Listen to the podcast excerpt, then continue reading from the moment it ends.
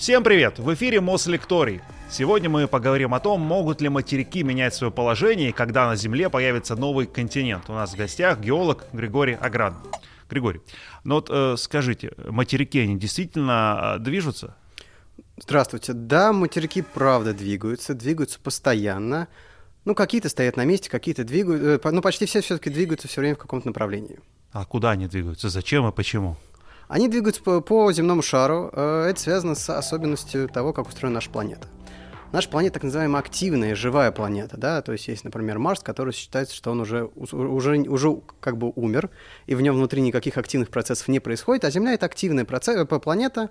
Ну, тут надо разобраться, собственно, как она устроена. В первую очередь, ну вот на этом слайде можно увидеть условно слева такая вот упрощенная картинка, которая как раз нам подходит сейчас. Важно, что в Земле есть несколько оболочек. Эти оболочки разные, они по-разному устроены. Но для нас важно, что если земная кора, это, знаете, как скорлупа у яйца. Вот. Она очень тоненькая. Такая же тоненькая, да, это очень-очень тоненькая. Ну, чтобы не быть многословным, соответственно, радиус Земли в среднем так вот, да, понятно, что на полюсах она приплюснута, у экватора она немножко пошире, но в среднем 6371 километр такая, средняя температура по больнице. А земная кора всего лишь там в среднем 33 километра, ну то есть 6371 и 33, тоненькая скорлупа. Вглубь дальше идет мантия. С помощью косвенных методов выяснили, что она твердая, то есть она очень горячая, очень высокие температуры, но она твердая. Но она течет. Это важный момент. Стоп. Твердая, но течет. Именно. Смысл в том, что любое тело на Земле, оно будет течь. Важно время. Вообще, когда геологи проводят свои изыскания, геологическое время совершенно другое. Это вот, ну что такое? Ну вот нашей Земле 4,5 миллиарда лет. Ну вот вдумайтесь, да? Соответственно, геологические процессы измеряются внутренние, которые внутри Земли происходят, измеряются миллионами лет, сотнями миллионов лет. То есть совершенно другие цифры. Тысячи лет — это ничто, это мгновение. Поэтому в рамках геологического времени все, мантия твердая, но течет. Почему происходит течение? Тут надо вспомнить очень простое физическое явление из жизни – конвекция. Что это такое? Вот у нас простой же бытовой пример. Форточка в окне всегда сверху, батарея всегда снизу. Горячего, потому что батарея нагревает воздух, он поднимается вверх, в форточку заходит холодный воздух, опускается вниз. Тут примерно то же самое. У нас есть очень горячее ядро, ну тут оно делится. На самом деле вот слева картинка она упрощенная, справа более подробно, что вы видели, что оболочек очень много, но важно, что у нас есть очень горячее ядро, где очень высокие температуры, и мантия. Да? Соответственно, ядро греет вещество на границе с мантией, горячее вещество поднимается наверх, холодное опускается вниз. Таким образом происходит конвекция внутри Земли. Ну, тут надо сказать, что, конечно же, я сейчас очень упрощенно говорю, вот, но важно, что вещество в мантии движется, холодное опускается, горячее поднимается, а наверху происходит просто сила трения. И это мантия, вещество в мантии, которое движется, оно просто тянет за собой фрагменты скорлупы вот этой самой, вот этой земной коры. Из-за этого, собственно, двигаются континенты. Ну, это если очень упрощенно. То есть просто вещество в мантии циркулирует и тянет за собой вот эти вот фрагменты внешней скорлупы. Есть много теорий, вот в том числе, что наша Земля горячего происхождения. Вот такой взгляд, как будто вы про такую теорию не слышали. Что это за теория? Вот и с этим связано происхождение, собственно, всего того, что есть на поверхности нашей Земли. Ну, есть разные модели формирования Земли. Вот, конечно же, никто точно не знает, как. Надо вообще сказать, что в геологии все очень пока что спорно. Это очень молодая наука, она существует там, с конца XVIII века как самостоятельная наука. И то она, поскольку Земля огромная, вообще мы про нашу Землю знаем меньше, чем про космос, потому что ее очень тяжело изучать. Мы не можем на нее нормально посмотреть со стороны. Вот, то есть очень тяжело это сделать. И в силу этого мы очень мало про нее знаем, очень тяжело ее изучать. И поэтому концепций, гипотез существует огромное количество. То, про которое вы говорите, она, в принципе, сейчас господствующая, так сказать.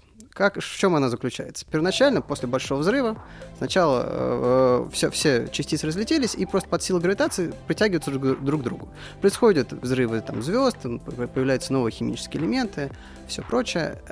И когда формируются галактики, закручиваются они, собственно, спиральные, потому что они закручиваются и притягиваются, все с силой гравитации. И тут важно, что когда формировалось Солнце, соответственно, рядом, вокруг Солнца, как тяжелого объекта, скапливалось частички, там, всевозможные частички в космосе. Эти частички тоже друг к другу притягивались и формировали так называемые планеты Земали. Это такие комочки, ну, грубо говоря, такие, назовем их комочками, вещества. Вот. И они притягиваются друг к другу.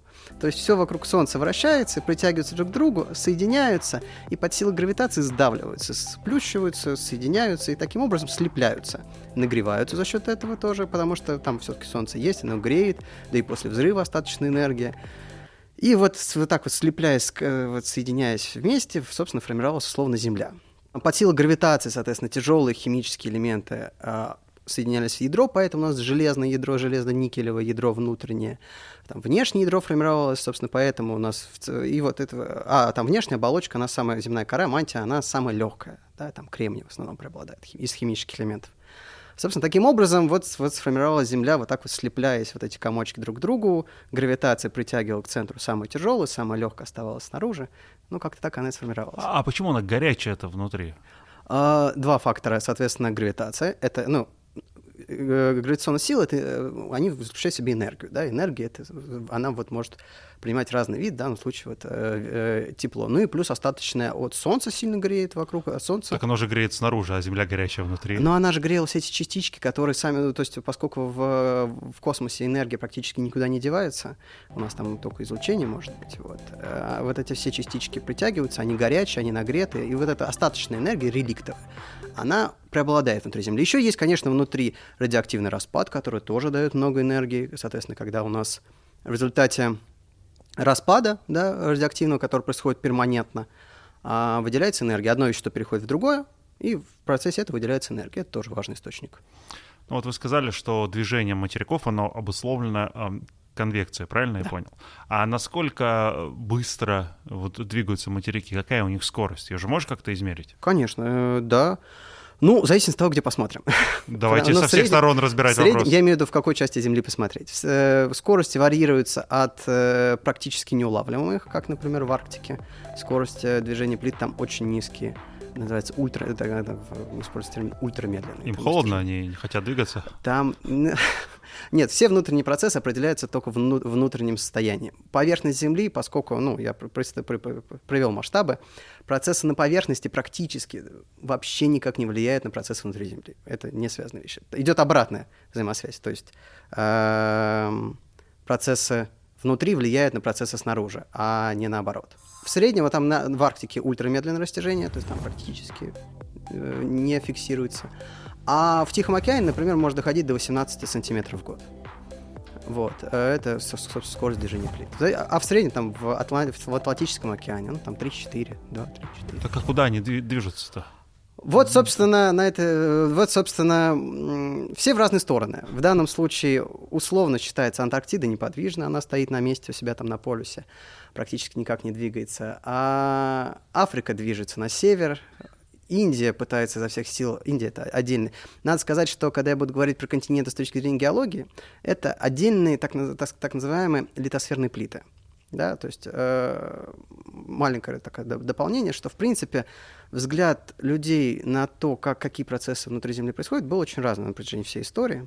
Вот, собственно, от разных древних представлений до современных. И вот современные концепции, которые в школе учат, ну, наверняка все слышали про теорию тектоник литосферных плит, такое сложное, длинное название. А тут важно что вот эти блоки, вот эта земная кора за счет движения внутри мантии раскололась на отдельные фрагменты, так называемые литосферные плиты. Они двигаются и, собственно, взаимодействуют друг с другом. И когда я говорю континенты, я подразумеваю больше вот именно вот эти плиты. То есть ни Европу, ни Азию, ни там, Южную, ну, Северную Америку? Евразия, они вместе, это одна на данный момент плита. А вот, например, Индия, которая как бы вроде бы с ними, это отдельная плита Индостан, которая изо всех сил давит на Евразию и формирует, собственно, Гималаи и Тибет. Ну, просто чтобы мы говорили на одном языке. Но, в принципе, вот эти плиты, их очень много, и они, вот, собственно, двигаются в разные стороны. Вот Антарктида на месте, Индия изо всех сил давит на Евразию, а Африка пытается закрыть, и тоже давит на Евразию, поэтому растут сейчас там Альпы, ну, весь Альпийский пояс, Альпы, Кавказ, это все одни горы. Они, собственно, формируются из того, что Африка давит на север. Соответственно, это вот... Ну, там Северная Америка двигается на запад, соответственно, там Латинская Америка тоже на север и на запад немножко. В общем, все в разные стороны. А вот эти, я понял, двигаются они медленно, Вот, а вот вы сказали, что горы растут, то есть до сих пор ежедневно горы становятся все выше, выше и выше. Вот, например, вы говорили, где Африка поддавливает Европу. Конечно. Ну, то, знаете, проще, знаете, проведу сейчас такую небольшую аналогию. Если взять лист бумаги и надавить на него, он сомнется, появится условно какая-то горная система. Mm-hmm. А потом вы руки уберете, листик расползется назад. Собственно, я к тому, что все горы, которые есть сейчас на Земле, ну, практически все, которые сформировались в результате давления одних плит на другие, сталкивания, называется процесс коллизия, почти все горы, они в данный момент растут. Они живые. А древние горы, то есть которые, на которых сейчас нет напряжения, которое бы сдавливало бы, они расползаются, так сказать. То есть они под силу гравитации, если их не выдавливать, если их не сжимать, они расползутся. Собственно, как вот, например, многие говорят, Урал — это древние горы. На самом деле, конечно, там очень давно были горы. Они выросли когда давно-давно, потом разрушились. Там ничего не было. А сейчас, когда с одной стороны давит Африка на Евразию, с другой стороны Индия давит на Евразию, и просто, вот если вектора разложить, там под углом они давят. Урал немножечко, как шов на бумаге, если вот ее смять, а потом растянуть, а потом еще раз смять, она же там опять полезет. И вот, и таким образом Урал сейчас тоже растет. И все горы, которые есть на Земле, такие вот крупные, большие, они активные, и они растут. То есть те цифры, которые мы учили в школе, да, Эверест — самая высокая гора на Земле, какое-то у них там было число, но сейчас уже больше стало, ну, спустя 20 лет. Опять же, геологические масштабы. Нет, за 20 лет ничего не поменялось.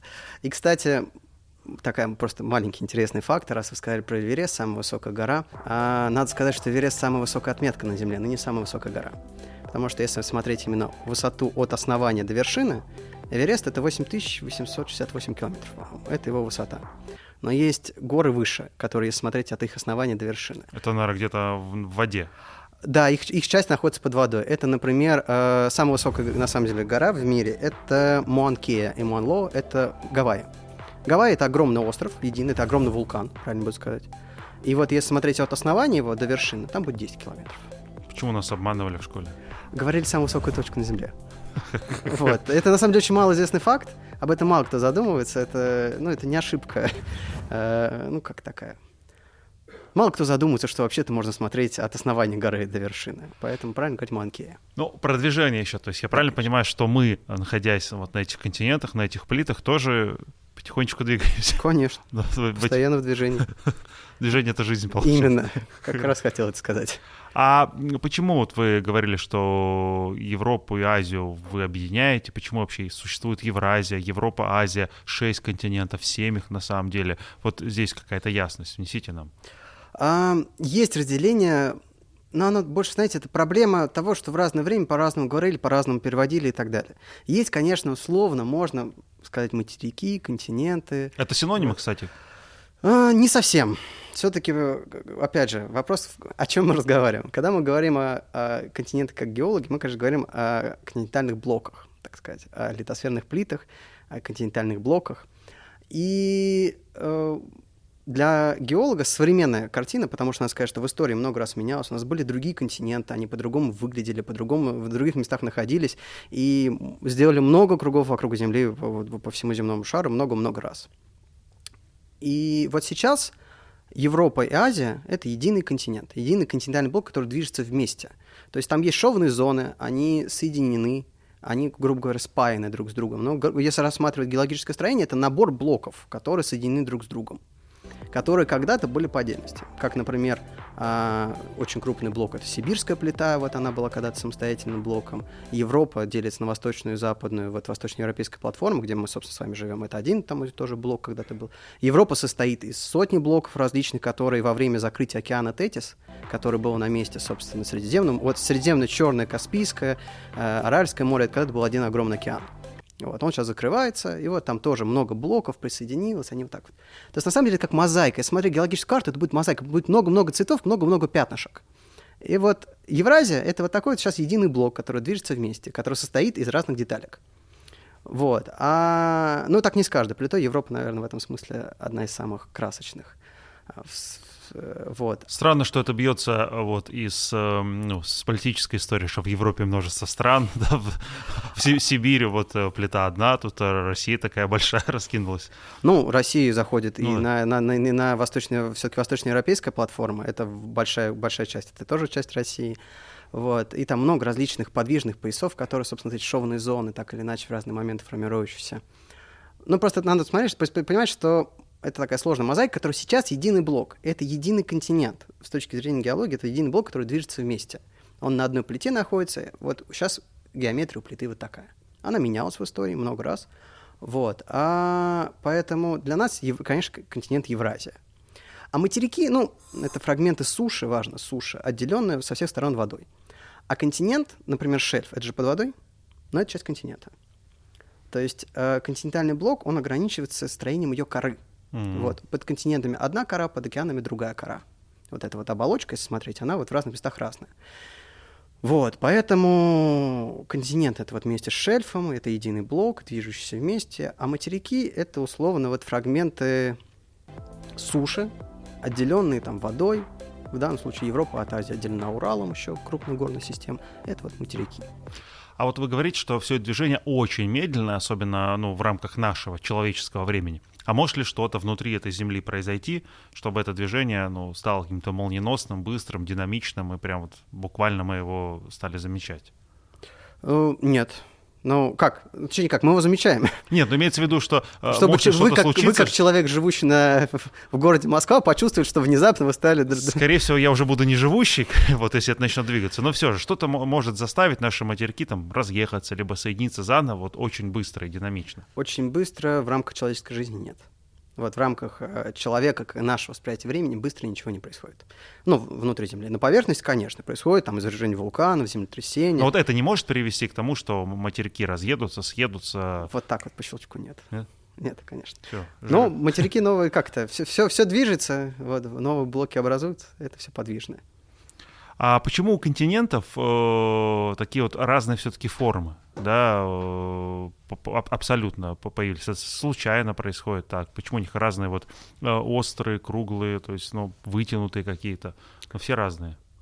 И размеры в том числе. Тут важно, что, если посмотреть на карту распределения вот этих самых литосферных плит, как они выглядят, тоже такое, знаете, как вот если в объеме представить, это как футбольный мяч. И вот вся футбольная мяча — шестигранники, пятигранники. Вот тут то же самое. Вся земная кора — это вот именно мозаика, которая идеально друг к другу стыкуется. Надо сказать, что там, соответственно, есть разные плиты. Есть полностью океанические плиты, как, например, Тихоокеанская плита. Это вот полностью океанический блок. У него там своя строение коры. Мы сейчас не будем давать подробности. Другое. А есть блоки, которые состоят частично из континентальной, частично из океанической коры. Собственно, почему так получается? Тут надо сказать, что континентальная кора практически не образуется. Да, то есть, соответственно, у нас вот давным-давно на первичных этапах формирования Земли сформировались континентальные блоки. Они менялись, преобразовывались, разрушались и так далее. Но вот условно больше, что с тех пор континентальной коры как таковой практически не формируется, там доля процента. А океаническая кора, она постоянно разрушается. То есть океаны у нас рождаются, умирают, рождаются, умирают. И, в принципе, океанов было много, вот, они разрушаются. И, соответственно, когда все плиты сходятся вместе, такое периодически случается, называется формирование суперконтинентов. Может, слышали когда-нибудь про Пангею, например? Что был суперконтинент когда-то один. Да, Пангея. Пангея? Вот. На самом деле их было много. По разным подсчетам разное количество. Соответственно, условно выделяют практически точно 4 суперконтинента. Это Пангея, это Родиния, или Пангея-1 ее по-разному называли, потому что был такой великий ученый, который, собственно, никогда не было вопросов в том, что идеальный пазл складывается, если посмотреть на Латинскую Америку, на Африку, но каждый ребенок видит, что их так и хочется соединить. Бразилия и вот выступ, соответственно, в Африке, они идеально сходятся. Это всегда было понятно. И вот Альфред Вегенер был такой великий ученый, а он, собственно, погиб, доказывая всему миру, что он прав. Он вот прям пытался доказать, что все материки когда-то были едины. Мы ему не верили, говорили, да ты что ты вообще, как? Он погиб за свою идею в Гренландии, очередным образом доказывая, что, собственно, континенты когда-то все были вместе, и они вот двигаются. Тут всегда вставал один вопрос. Как так получается, что материки двигаются, а Земля не увеличится в объеме? Потому что, ну, очевидно, что по законам физики, простым, да, что если ты увеличишь объем, значит, должна меняться плотность, как минимум. Ну, да, вот, как должна быть связь. А ее, ну, плотность не меняется. Вот, значит, как так получается, что материки расходятся? Собственно, ему помог в свое время вот это как раз теория тектоник торсионных плит, которая сказала, что в каких-то местах новая кора образуется, а в каких-то разрушается. Вот. Ну, это там свои процессы. Но, собственно, важно, что в какой-то момент все материки были едины. Был единый суперконтинент Пангея. Пангея Вегенера ее еще называют. А потом, то, что я, собственно, сказал, то есть была единая мозаика из разных блоков. И какие-то блоки прочнее, какие-то более хрупкие, какие-то проще разрушить, какие-то сложнее. И вот в какой-то момент начинается растяжение, и рушится там, где легче. В принципе, все в природе идет по пути меньшего сопротивления. И, собственно, вот этим так называемым дораскольной геологией, дораскольными условиями определяется форма материков. А вот это вот движение, которое, ну, по-прежнему сейчас идет, да, эти вот сдвиги плит, они приносят нам что-то полезное. Например, вот на этих сдвигах появляются новые полезные ископаемые, или они как-то выходят из недр, или такого нет? Сколько уже есть, столько есть. Нет, конечно, есть. Конечно, внутренние процессы в Земле определяют то, что мы видим на поверхности.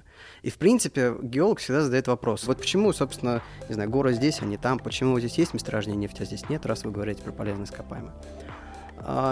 Тут два примера. Ну, обычно, когда геологи говорят про полезные ископаемые, их разделяют на две группы. Углеводороды и твердые полезные ископаемые. Ну вот про твердые самый простой пример – это Урал. Да? Мы знаем, что там огромное количество месторождений. Собственно, что там было, когда давным-давно там выросли горы. А мы знаем, что практически на всей территории суши когда-то был океан, и поэтому вот эти породы, там песок, глина, известняки, вот эти вот такие вот вещи, которые, ну, наверняка слышали когда-то, это все продукты существования океана.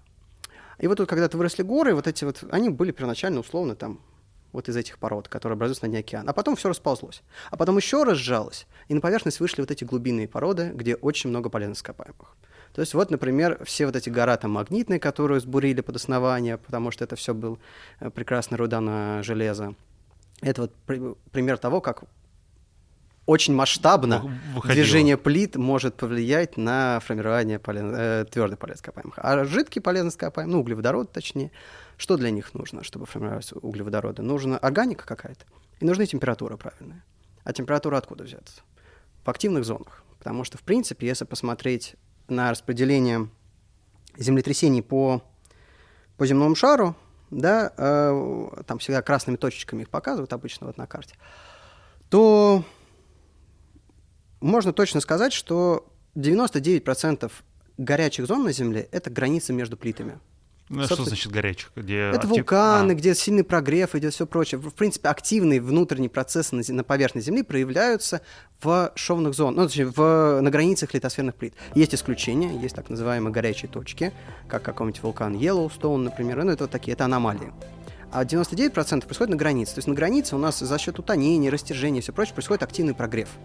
И, собственно, вот если у нас накладывается наличие органики, например, в дельте какой-нибудь реки, у нас есть дельта реки, а реки часто текут по каким-то разломам, потому что это, там им проще всего течь.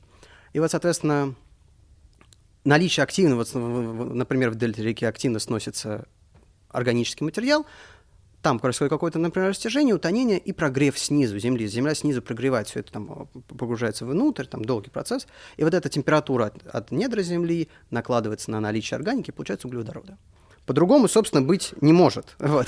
Ну, то есть есть, конечно, какие-то там отдельные моменты, но чаще всего все-таки, чтобы была органика, чтобы был углеводород, нужна органика и температура. А температура зачастую только изнутри Земли могут появиться. Давайте чуть переключимся. Сейчас появляются, может быть, больше людей, приверженцев теории о том, что Земля, вот про которую вы рассказываете так красиво, она не круглая, а плоская. Есть такой певец Юрий Лоза. Вот вы наверняка слышали, который прямо тут утверждает, ну, про трех китов и черепаху нет, вот, но в целом то, что она плоская. Что вы можете сказать таким теориям? Ну, знаете, как, всегда есть люди, которые хотят сказать что-нибудь громко, чтобы их услышали. Простите, но еще с начала мореходства люди точно убедились, что Земля круглая. Не, ну вот вы были в космосе, вы видели лично? Ну, конечно, я лично не видел, а все это сфабриковано, да. Ну, как, тут либо верить в то, что все человечество обманывает, и тогда можно поверить, что Земля плоская, наверное. Но это зачастую, конечно же... Ну, нет, это невозможно. Ну, хоть что-то разумное, подтверждающее эту версию есть? Нет. Хорошо. А как Земля, вот на ваш взгляд, да, взгляд науки, выглядела вот, до появления жизни человека, вот максимально далеко, то, что вы можете спрогнозировать? Ну, смотрите, глобальная история Земли делится, ну, сейчас я скажу два слова, фанерозой и криптозой. Что это значит? Криптозой что-то с валютой связано. Ну, в принципе, корни похожи, да. Это говорит о том, какая была жизнь на Земле. 545 миллионов лет назад появились первые скелеты у организмов. Произошел так называемый кембрийский скелетный взрыв. То есть в этот момент у организмов внезапно появилась та часть организма, которая сохраняется в породе. То есть мы можем найти их скелеты. И мы понимаем, что жизнь тогда точно была. Мы понимаем, что она была до этого, но от нее практически не остаются следов. Потом, конечно, нашли еще такие, знаете, отпечатки больших медуз, грубо говоря, которые были незадолго до этого периода времени. Есть отдельные организмы, которые формировали особые породы, которые мы находим совсем древними. И мы понимаем, что жизнь какая-то была. Но вот последние 545 лет назад мы очень хорошо понимаем, что было. 545 миллионов. Да, а я что сказал? 545. А, да. Ну, когда я... Миллионы, миллиарды мы говорим, да? Если не делал приставочку, значит миллионы лет. 545 миллионов лет назад, и вот до наших дней есть огромное количество следов жизни, скелетов. Мы не всегда можем правильно понять, что это вообще за часть организма была такая. Есть такие некоторые организмы, которые ученые не понимают, что это. Это понимают, что что-то живое было, но что это, понять очень сложно. Голова или хвост, да, непонятно. Да, есть прекрасная реконструкция, иногда это очень смешно смотреть. Есть такая вот, находит такую огромную спираль с зубами. Понимаешь, что это часть какой-то рыбы. Что это, понять не можно. Ее то на хвост пихают, то два рта ей делают, то на голову ей это пихают. Ну, то есть никто не знает, что это. Ну, и понять, конечно, невозможно. До сих пор происходит множество различных интерпретаций того, что находят. В принципе, всегда важно, что если ученый в чем-то уверен, значит, скорее всего, он не понимает, что через 100 лет ему скажут, ты был неправ, ты, может быть, был близок к истине, но мы сейчас немножко доделали, поняли, и на самом деле все немножко по-другому. То есть никогда нельзя точно говорить, как это было в прошлом, вот, можно только предполагать. Вот. А что было до 545 миллионов лет, сказать, конечно, очень сложно, очень мало данных. Мы можем там говорить о какой-то там температуре, мы можем что-то говорить там о строении атмосферы, но важно, что примерно, что вот там до этого в какой-то момент вообще не было кислорода на Земле. Вот. И жизнь была бескислородная, анаэробная. Вот. А потом появились такие прекрасные цианобактерии. Это, собственно, вот древние организмы, которые сейчас повсюду, знаете, вот эта пленочка зеленая на болоте, есть такая там на водоеме, это цианобактерии. Никто так, все спорят, что это бактерии или водоросль, ну что-то между, какая-то такая свой вид. И они, собственно, начали выделять кислород, это был продукт их жизнедеятельности. Они полностью отравили атмосферу, почти вся жизнь на Земле, скорее всего, вымерла, потому что поменялся состав атмосферы. И после этого появились, значит, кислородные организмы. Вот. Это все, что мы можем толком сказать. Так, а на основании чего вы можете делать такие предположения? То есть что вам дает вот эти вот намеки, что было так 545 миллионов лет назад? Ну, если говорить именно про жизнь, если мы же говорим про жизнь, то скелет организма. Нет, а вот до скелетов. А до скелетов, если говорить, то, ну, собственно, тут очень сложно что-то предполагать. Можно лишь... Есть такие всякие идеи, что... Опять же, только идеи. Что жизнь до этого была практически... Был рай на Земле, все было очень хорошо, практически не было хищников. Потому что такое скелет? Скелет — это механизм защиты. Ну, сначала были внешние скелеты, раковины, да, это же тоже скелет. Это внешний скелет. И он нужен, чтобы защищаться. Если не было скелетов, если не было таких механизмов защиты, значит, наверное, они были не нужны. Возможно, климат был везде хороший, всем еды хватало, и хищники не появлялись, потому что все были сыты и довольны. Возможно, были какие-то другие механизмы защиты, которые не сохраняются в истории. То есть никто точно не знает. Но вот одна из идей, что был очень хороший климат, все было хорошо, всем еды хватало. Потом климат менялся, еды становилось меньше, и появились первые хищники. Чтобы защищаться от хищников, придумали скелеты. Сначала внешние, как панцирь, просто чтобы его нельзя было пробить. Хищники эволюционировали, научились пробивать эти панцири, и, соответственно, съедали какими-то другими изощренными способами поедать своих жертв. Потом жертвы придумали, а давайте мы будем быстрыми, чтобы вас не догнали, придумали внутренний скелет и стали подвижными, маневренными, и скелет был у них внутри, как каркас. Ну, в общем, какая-то такая эволюция происходила. А раз этого всего не было, наверное, было не нужно. И только так можно предполагать. Хорошо, давайте к нашим любимым континентам вернемся. Какова вообще вероятность сейчас появления нового континента на планете? Понятно, что это произойдет, что блоки разрушаются, соединяются. Например, сейчас очень активно есть такая вещь, называется Великий Африканский рифт. Озеро Виктория, ну вот вообще вся эта система озер в Африке, которая так вот по дуге идет немножко с, ну примерно там чуть южнее Мадагаскара, и вот идет в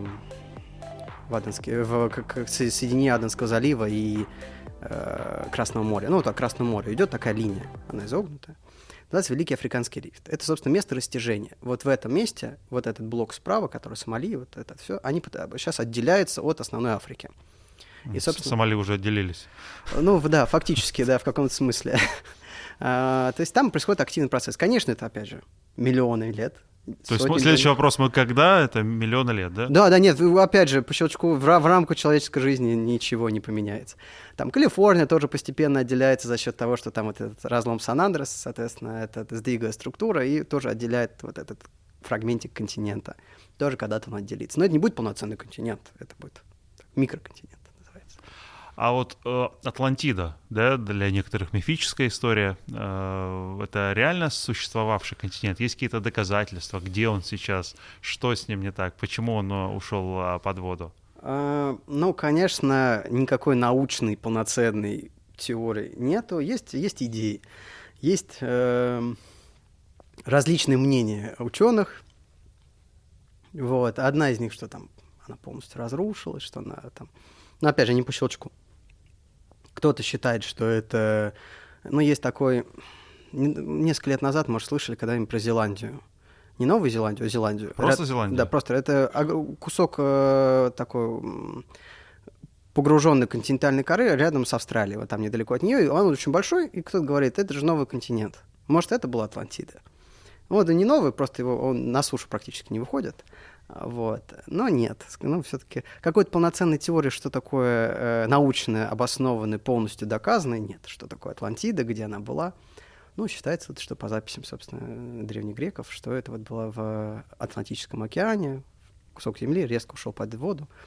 Так, конечно, нет. Так древние греки, это же совсем было, вот это позавчера было, по вашим меркам. Да. Вот там 2000 лет назад, вот и древние греки, да? Ну там плюс-минус. А как она могла резко уйти бесследно? Вот никак. Скорее всего, и не было. В ухе люди с шенгенской визой спрашивают, когда Венеция окончательно уйдет под воду? Проблема Венеции в дамбах. Это в чем? В дамбах. Ну, там дамбы стоят, которые пытаются регулировать воду, и у них не очень получается. С точки зрения геологии, да, ничего такого не произойдет, опять же, в миллионах лет. Да, конечно, Италию немножко...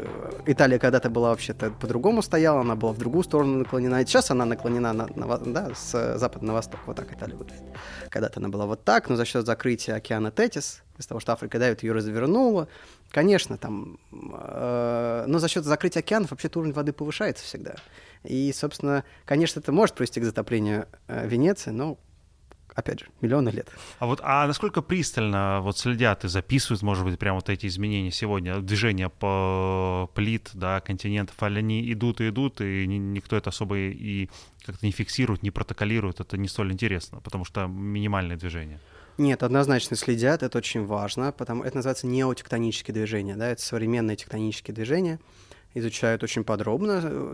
Тут просто ничего сложного, благодаря прекрасным спутникам, которые есть в космосе, мы можем следить за движениями на миллиметры любой части Земли. Например, было такое исследование, с помощью космоснимков смотрели движение окон главного здания МГУ относительно друг друга. И выяснили, что даже каждое окно в здании каждый год смещается чуть-чуть друг относительно друга.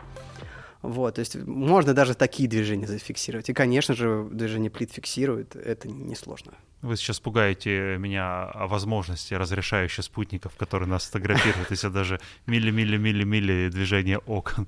Ну, это была такая шуточная немножко работа, но если есть строятся такие станции специальные, которые вот она стоит на месте, она понятно, что она за счет внешних процессов, например, там обвала или еще чего-то, не сместится.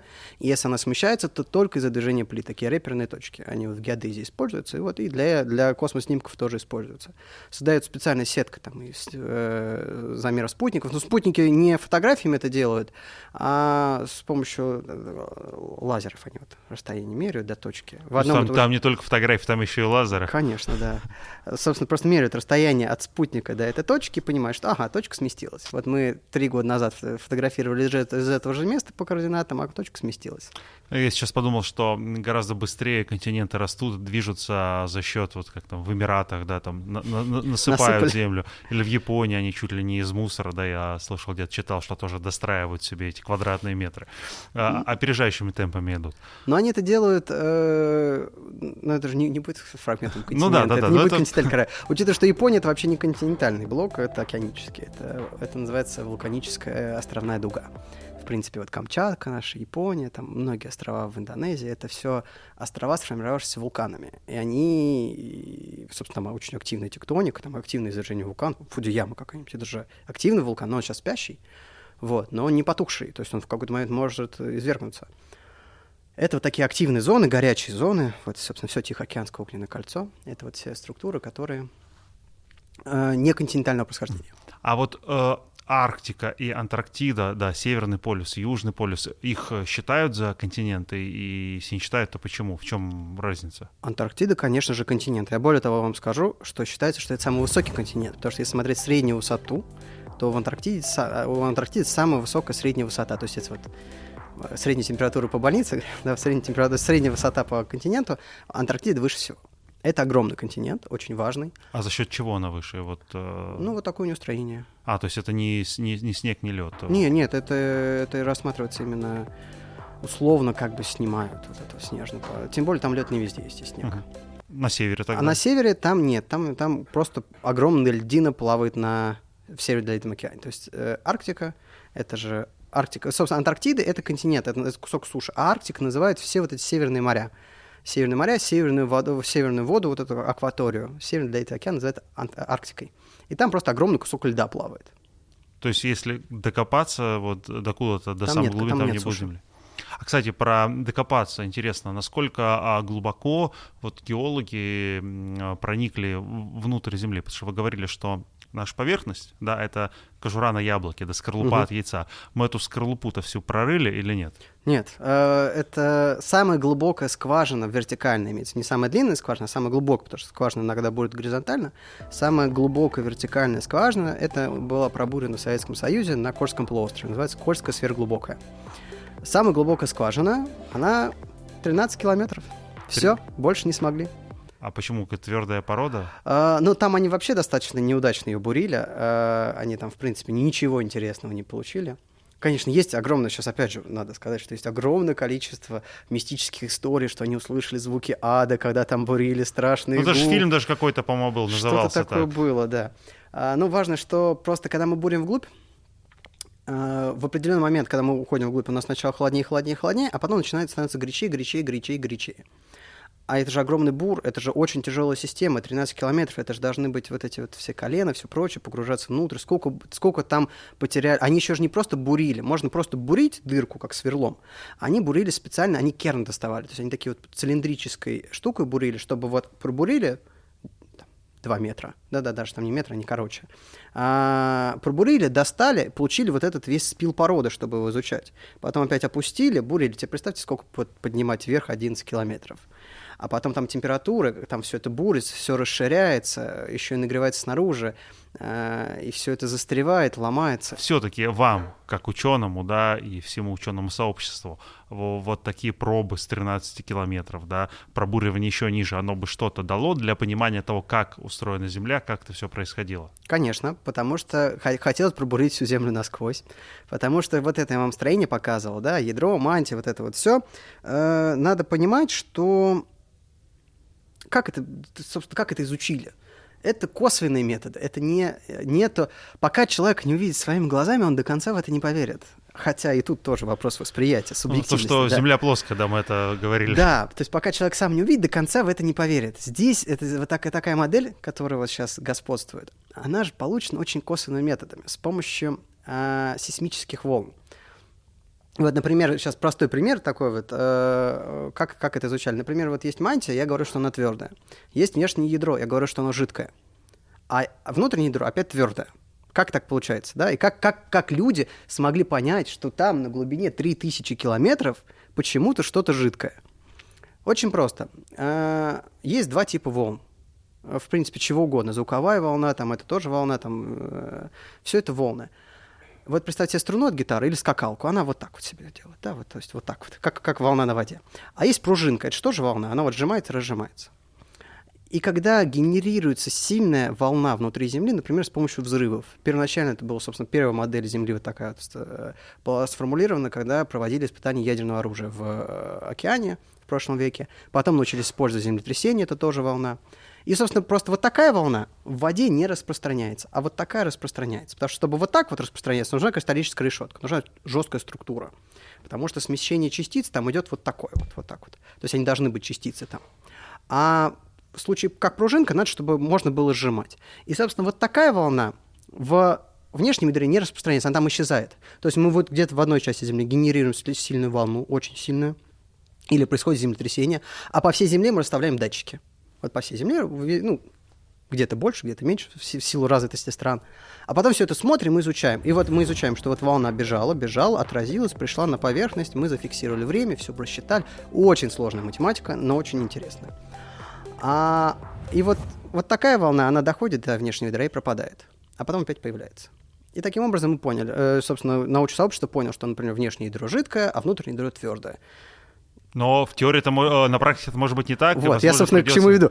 Понимаете, насколько это вот условно? Ну, то есть, конечно, других способов нет. И вот мы работаем с тем, что имеем, и пытаемся развивать, потому что тот факт, что мы в этом сомневаемся, не должно нас останавливать, а только, наоборот, подстегивать.